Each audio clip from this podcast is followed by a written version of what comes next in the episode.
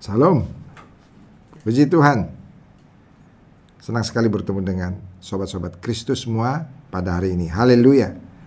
Pada hari ini kita akan masuk dalam KPPI Yesus Penyembuh, Jesus the Healer. Pada hari ini dengan tema Yesus sudah ada sebelum Abraham. Before Abraham was I am. Mari sobat-sobat Kristus uh, semuanya kita sama-sama berdoa terlebih dahulu. Bapa kami yang di sorga kami sungguh bersyukur atas kesempatan mendengar firman Tuhan. Kiranya roh Tuhan berkuasa atas kami dan memberikan kepada kami iman percaya kepadamu. Dan kami diselamatkan. Kami dilepaskan dari yang jahat dan kegelapan. Kami disembuhkan. Terima kasih Bapak di sorga dalam nama Tuhan Yesus. Amin. Kita akan membaca dari firman Tuhan dari Yohanes 8 ayat 48 sampai dengan ayat 59. Firman Tuhan berbunyi sebagai berikut. Orang-orang Yahudi menjawab Yesus, Bukankah benar kalau kami katakan bahwa engkau orang Samaria dan kerasukan setan? Jawab Yesus, Aku tidak kerasukan setan, tapi aku menghormati Bapakku dan kamu tidak menghormati aku. Tetapi aku tidak mencari hormat bagiku. Ada satu yang mencarinya dan dia juga yang menghakimi.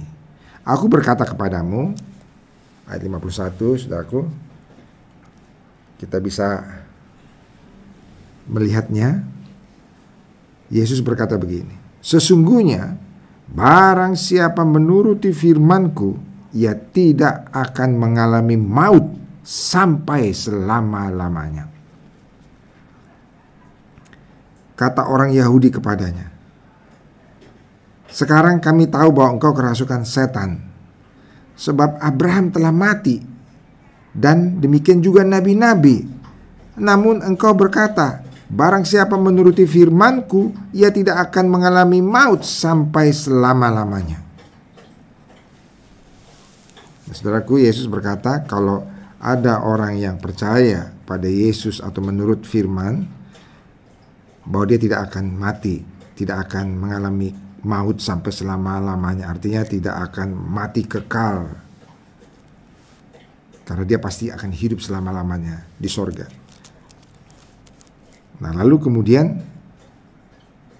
orang-orang Yahudi itu menganggap Yesus kerasukan setan sebab semua nabi-nabi yang ada sudah mati. Tapi Yesus bilang kalau percaya pada Yesus tidak akan mati. Bahkan Abraham juga mati sudah. Nabi-nabi yang lain juga sudah mati.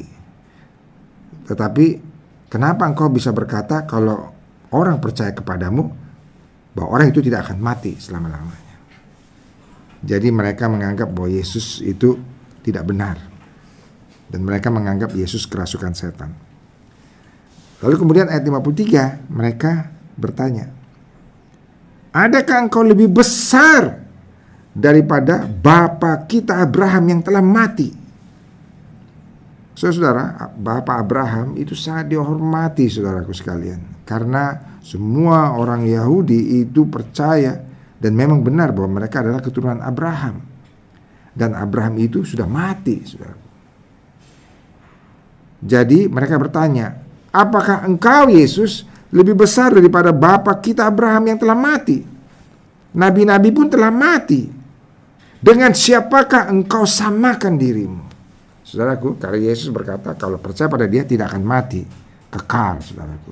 Sedangkan orang yang paling hebat yang diketahui orang Yahudi yaitu nabi-nabi yang hebat yang bisa melakukan mujizat, yang bisa melakukan perkara-perkara yang luar biasa atau Abraham yang beriman itu pun sudah mati. Jadi dengan siapa engkau menyamakan dirimu? Sedangkan nabi-nabi kami, bapak kami pun semua sudah mati. Yang hebat-hebat itu tidak ada yang tidak mati. Semua manusia mati. Siapa kamu sehingga engkau mengatakan bahwa yang percaya kepadamu tidak mati? Berarti engkau juga tidak mati, saudaraku.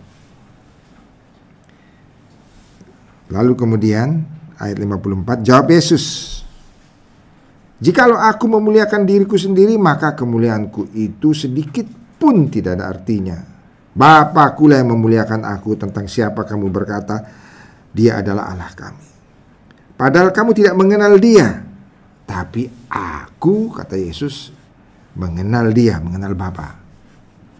Dan jika aku berkata aku tidak mengenal dia atau tidak mengenal Bapa, maka aku adalah pendusta sama seperti kamu. Tapi aku mengenal dia, mengenal Allah Bapa. Dan aku menuruti firman-Nya. Abraham, bapakmu bersuka cita bahwa ia akan melihat hariku dan ia telah melihatnya dan ia bersuka cita. Saudaraku, orang-orang Yahudi ini, orang-orang Israel semakin merasa bahwa Yesus itu betul-betul bukan berkata yang benar karena mereka memakai logika mereka Abraham saja sudah mati. Lalu bagaimana Yesus bilang Abraham itu akan bersuka cita dan sudah bersuka cita karena melihat harinya Yesus dan telah melihatnya dan Abraham telah bersuka cita. Saudaraku, karena itu pertanyaan mereka kepada Yesus adalah dengan siapakah engkau menyamakan diri dirimu sedangkan Abraham aja bapak kami sudah mati, nabi-nabi yang besar, Nabi Elia, Nabi Elisa semua, nabi-nabi yang buat mujizat semua sudah mati. Dengan siapa engkau menyamakan dirimu? Apakah engkau lebih besar dari nabi-nabi itu? Apakah engkau lebih besar dari Abraham itu? Datang Yesus bilang, Bapamu Abraham saja bersuka cita melihat hariku. Nah, saudaraku, memang Yesus menyatakan satu pernyataan yang membuat orang Yahudi menjadi berpikir, siapakah engkau? Apakah engkau lebih besar dari bapak kami Abraham? Nah, itulah akhirnya yang dia tanya, mereka tanya saudara. Mari kita lihat ayat 57. Maka kata orang-orang Yahudi itu kepadanya. Kepada Yesus. Umurmu belum sampai 50 belum sampai 50 tahun karena Yesus memang berumur 30 30-an Saudara. Dan engkau telah melihat Abraham. Akhirnya mereka bertanya demikian. Umurmu belum sampai 50 tahun dan engkau telah melihat Abraham. Kata Yesus kepada mereka. Dengarkan saudara perkataan Yesus itu. Perkataan yang luar biasa yang mengandung hal yang mesianik, saudaraku. Kata Yesus kepada mereka, Aku berkata kepadamu, sesungguhnya sebelum Abraham jadi, aku telah ada. Sebelum Abraham jadi, aku telah ada. Sebelum Abraham lahir, aku telah ada. Before Abraham was, I am. Saudaraku. Dan mereka nggak nggak tahan karena mereka tidak percaya kepada Yesus dan mereka menganggap Yesus kerasukan. Nah, saudara apa yang mereka lakukan? Firman Tuhan berkata, lalu mereka mengambil batu untuk melempari dia, tapi Yesus menghilang dan meninggalkan bait Allah. Tapi Yesus pernah menyatakan dirinya, sebelum Abraham ada, sebelum Abraham lahir, saya sudah ada. Nah, saudara-saudara, itulah pernyataan Yesus. Nah, saudaraku, kita sudah membaca firman Tuhan dan ada penjelasan sedikit Saudara, saudara pasti tahu, pasti pernah mendengar Abraham, pasti pernah mendengar tentang Yesus. Dan saudara, secara sejarah, jarak antara kelahiran Yesus dan kelahiran Abraham itu, saudara, itu memang jauh, saudara. Sekitar 2000 tahun. 2000 tahun. Jadi seandainya sekarang tahun 2022, jadi 2000 tahun itu ya pada awal Masehi, saudaraku. Jadi kalau seandainya ada yang berkata saat ini bahwa sebelum Yohanes Pembaptis saya sudah ada, nah saudara, itu akan menimbulkan satu pertentangan bagi orang mendengarnya. Dan Yesus memang menyatakan demikian. Dia bilang, sebelum Abraham ada, sebelum Abraham itu lahir 2000 tahun yang lalu, saya sudah ada. Nah, saudara-saudara, bagi orang Yahudi Yesus dianggap kerasukan setan. Tetapi sebenarnya dan sebenar-benarnya Yesus berkata benar. Sebelum Abraham ada, sebelum Abraham lahir, dia sudah ada. Bahkan saya mau katakan, bahkan sebelum Adam sekalipun, Yesus sudah ada. Nah mari saudaraku sekalian, kenapa? Apa buktinya bahwa Yesus sudah ada sebelum Abraham? Saudaraku, karena Yesus itu memang adalah firman. Firman. Dan firman yang menjadi manusia. Dan firman itu bersama-sama Allah. Dan firman itu bersama-sama dengan Allah di sorga. Jadi Yesus adalah firman yang bersama-sama dengan Allah dan adalah Allah sendiri dan tinggal di sorga.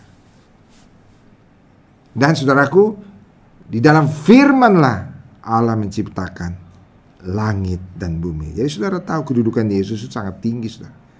Karena dia adalah firman yang menjadi manusia. Jadi sebelum semua ada, dia sudah ada. Karena Allah menciptakan segala sesuatu di dalam firman. Allah berfirman, jadilah langit dan bumi, maka jadilah langit dan bumi. Karena itu kalau Yesus bilang sebelum Abraham ada, dia sudah ada, ya memang benar saudara. Karena dia adalah firman, dan firman itu adalah Allah, dan bersama-sama dengan Allah. Saudara, Mari kita baca hal itu saudara dari Yohanes 1 ayat 1. Pada mulanya adalah firman. Dan firman itu bersama-sama dengan Allah dan firman itu adalah Allah. Nah, saudaraku, firman itu adalah Allah dan bersama-sama dengan Allah. Lalu ayat 2. Ia atau firman itu pada mulanya bersama-sama dengan Allah. Dan kemudian saudaraku pada ayat 3 segala sesuatu dijadikan oleh dia. Oleh siapa saudaraku? Oleh firman. Dan tanpa dia tidak ada satu pun yang telah dijadi dari segala yang telah dijadikan. Jadi saudara, di dalam firman Allah menciptakan langit dan bumi. Itu alasannya saudara. Karena itu Yesus berkata benar, sebelum Abraham ada, saya sudah ada. Saya ada. Tepatnya saya ada.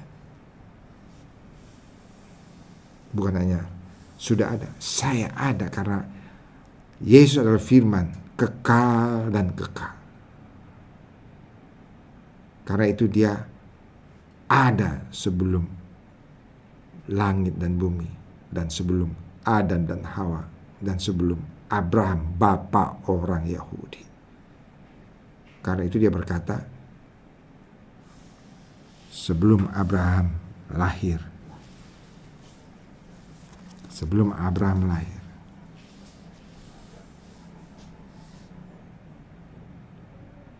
aku telah ada. Amin, saudaraku. Karena itu saudaraku, karena Yesus adalah firman. Yesus adalah Allah sendiri. Karena itu makanya Yesus dapat berkata dan itu adalah satu fakta kebenaran. Barang siapa yang percaya, barang siapa menuruti saya, maka dia tidak akan mengalami maut sampai selama-lamanya. Itulah yang dikatakan Yesus pada ayat 51 itu. Aku berkata kepadamu, Sesungguhnya barang siapa menuruti firmanku Ia tidak akan mengalami maut sampai selama-lamanya. Saudaraku Siapa yang bisa menjamin bahwa kita tidak mengalami maut? Siapa yang bisa menjamin bahwa kita bisa hidup yang kekal? Siapa yang bisa menjamin bahwa saya dapat masuk dalam kerajaan sorga? Siapa yang dapat menjamin? Siapa yang dapat menjamin? Seorang manusia tidak dapat menjamin. Tetapi yang dapat menjamin itu adalah Allah sendiri Amin saudaraku. Nah, saudara pertanyaan kenapa firman itu mau datang menjadi manusia dan namanya Yesus. Kenapa dia mau datang? Karena Tuhan sangat mengasihi kita. Dan Tuhan tahu kita tidak dapat menebus dosa-dosa kita. Kita tidak dapat membayar hutang-hutang dosa kita. Kita tidak dapat diselamatkan sejak kejatuhan Adam dan Hawa harus ada yang menebus kita. Dan hanya Tuhan sendiri yang dapat menebus kita. Kita harus dibayar dengan darah yang kudus yang tidak bercacat celah dan hanya Yesus yang tidak bercacat celah. Karena itu dia datang, saudara. Tuhan tahu bahwa kita tidak dapat merebus dosa kita dan kita tidak dapat keluar dari keinginan berdosa kita. Ada dua hal saudara yang kita diikat di dalam dunia ini. Kalau kita tidak mengenal Tuhan. Yang pertama kita selalu melakukan dosa. Yang kedua Kehidupan dosa itu selalu menyertai kita. Mungkin kita tidak mau melakukan dosa itu, tapi keinginan daging kita akan memperbudak kita untuk melakukan dosa itu. Oh, saudara, siapa yang dapat melepaskan diri kita dari hal ini? Seandainya pun ada yang berkata bahwa dosa-dosa yang diampuni, saudaraku sekalian, oleh karena perbuatan baiknya, seandainya ada, walaupun tidak bisa, Saudaraku, siapa yang dapat melepaskan kita dari kehidupan dosa, dari keinginan yang berdosa, dari kedagingan yang berdosa? Saudara, siapa yang dapat melepaskan? Tidak ada, saudara. Hanya Tuhan sendiri yang dapat melepaskan kita dari dosa dan dari keinginan berdosa dan dari kehidupan berdosa. Karena dosa itu hidup dalam diri kita. Sehingga kita jadi budaknya. Tetapi yang dapat melepaskan kita hanya Tuhan sendiri. Hanya Tuhan sendiri. Karena itu Tuhan datang saudaraku. Karena tidak ada yang dapat melepaskan kita. Tidak ada saudaraku. Siapa yang bisa melepaskan kita? Siapa yang bisa melepaskan keinginan-keinginan kita yang ingin berbuat dosa? Kita akan berusaha menahan, nahan, menahan, tapi dia akan jebol seperti bendungan yang jebol, saudara. Saudaraku, siapa yang dapat melepas kita? Saudaraku, hanya Tuhan. Karena itu firman Tuhan berkata, saudaraku, dalam Yohanes 3 ayat 16. Karena begitu besar kasih Allah akan dunia. Sehingga dikaruniakannya anaknya yang tunggal. Siapa saudara? Yesus supaya barang siapa yang percaya kepadanya tidak akan binasa melainkan beroleh hidup yang kekal. Barang siapa percaya kepadanya sama seperti Yesus katakan tadi, barang siapa menuruti firmanku ia tidak akan mengalami maut sampai selama-lamanya. Itu iya dan amin saudara.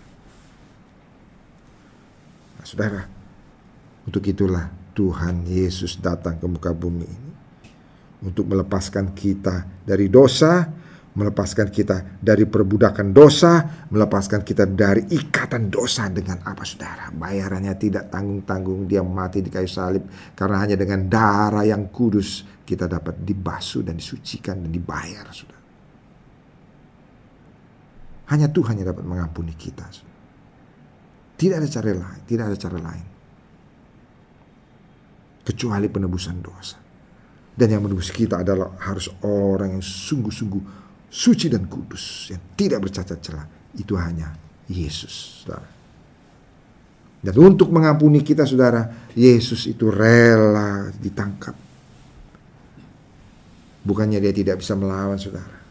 Dia bisa-bisa panggil malaikat dari sorga untuk menolong dia. Tapi dia tidak panggil.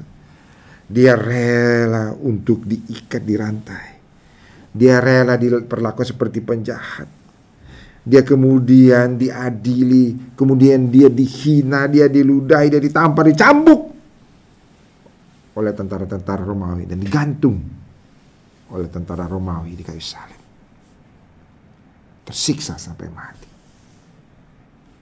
Itulah bayaran pengampunan dosa-dosa saya dan pengampunan dosa-dosa saudara.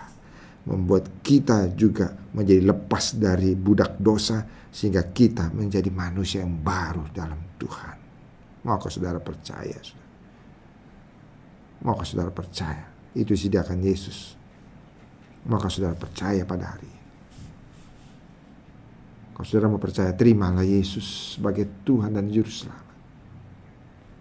Percaya kepadanya, maka engkau akan hidup selama-lamanya.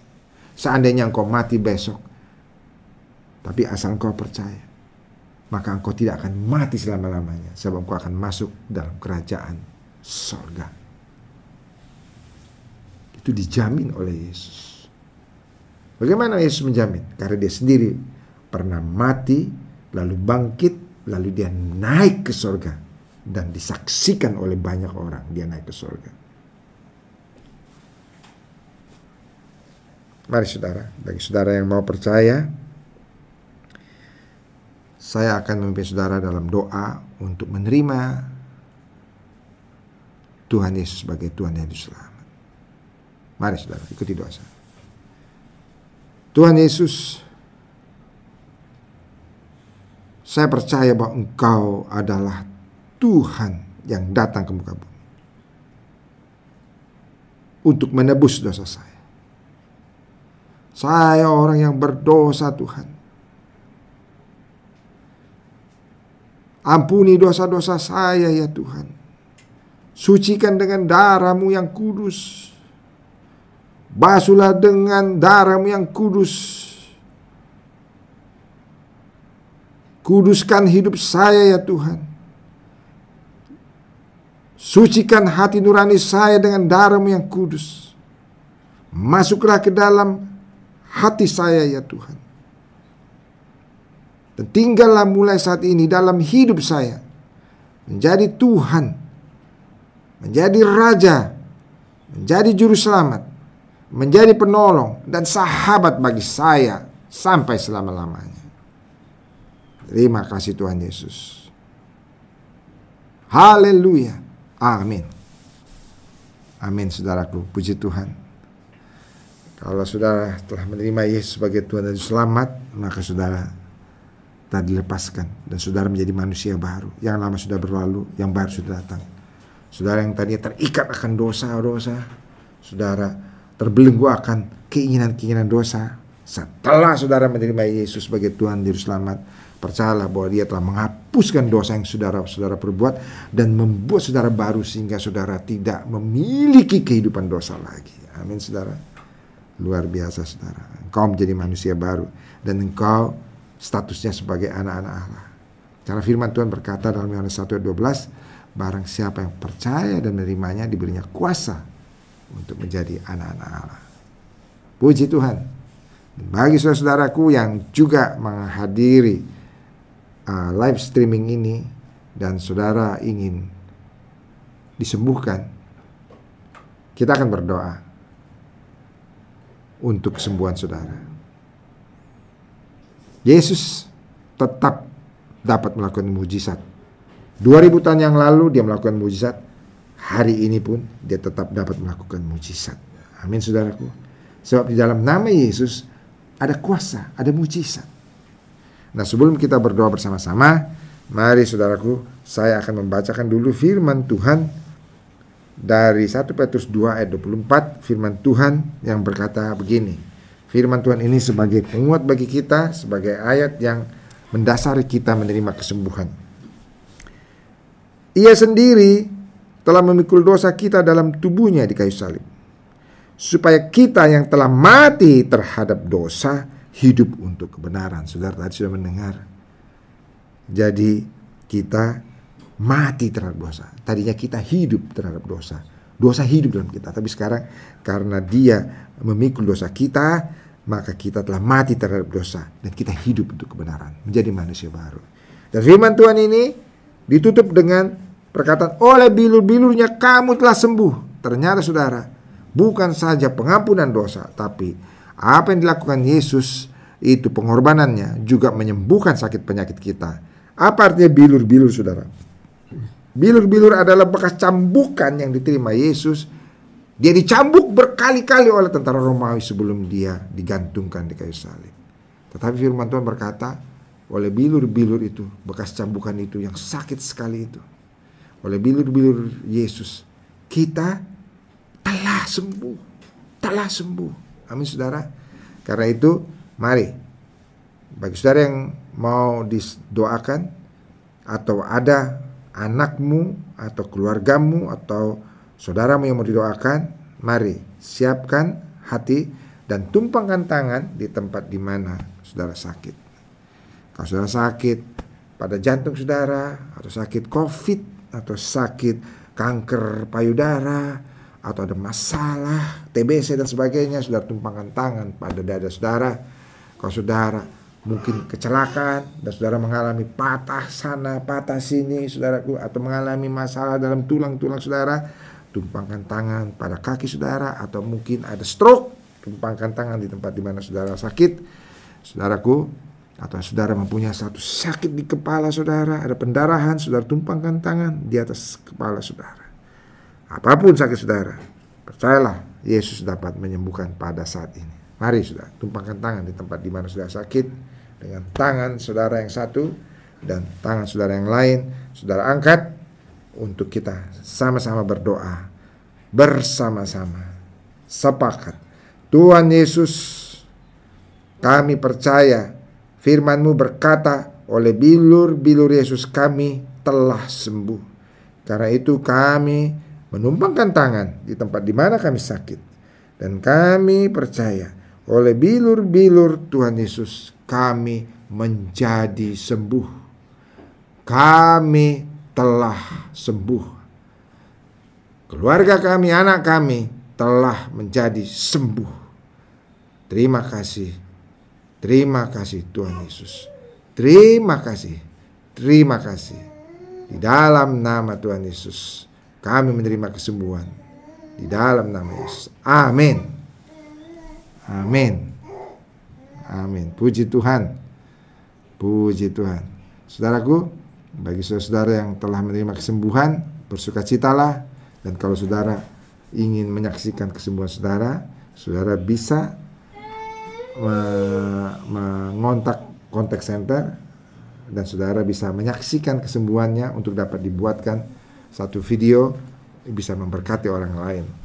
Dan bagi saudara yang mengalami masalah yang berat dalam hidup, mungkin ada persoalan rumah tangga yang sangat berat, atau persoalan hidup yang berat, atau persoalan uh, pekerjaan kantor, atau apa pun saudaraku, jangan putus asa. Jangan putus asa. Tapi ingat ada Tuhan yang dapat menolong. Dan bagi saudara-saudara yang mau didukung dalam doa, saudara bisa hubungi kontak center untuk didukung dalam doa.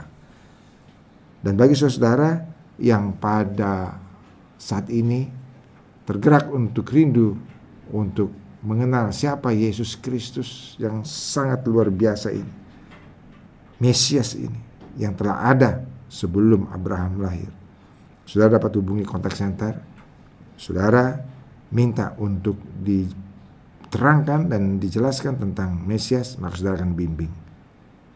Puji Tuhan saudaraku, senang sekali bertemu dengan sobat-sobat Kristus semua pada acara KPP Yesus Penyembuh.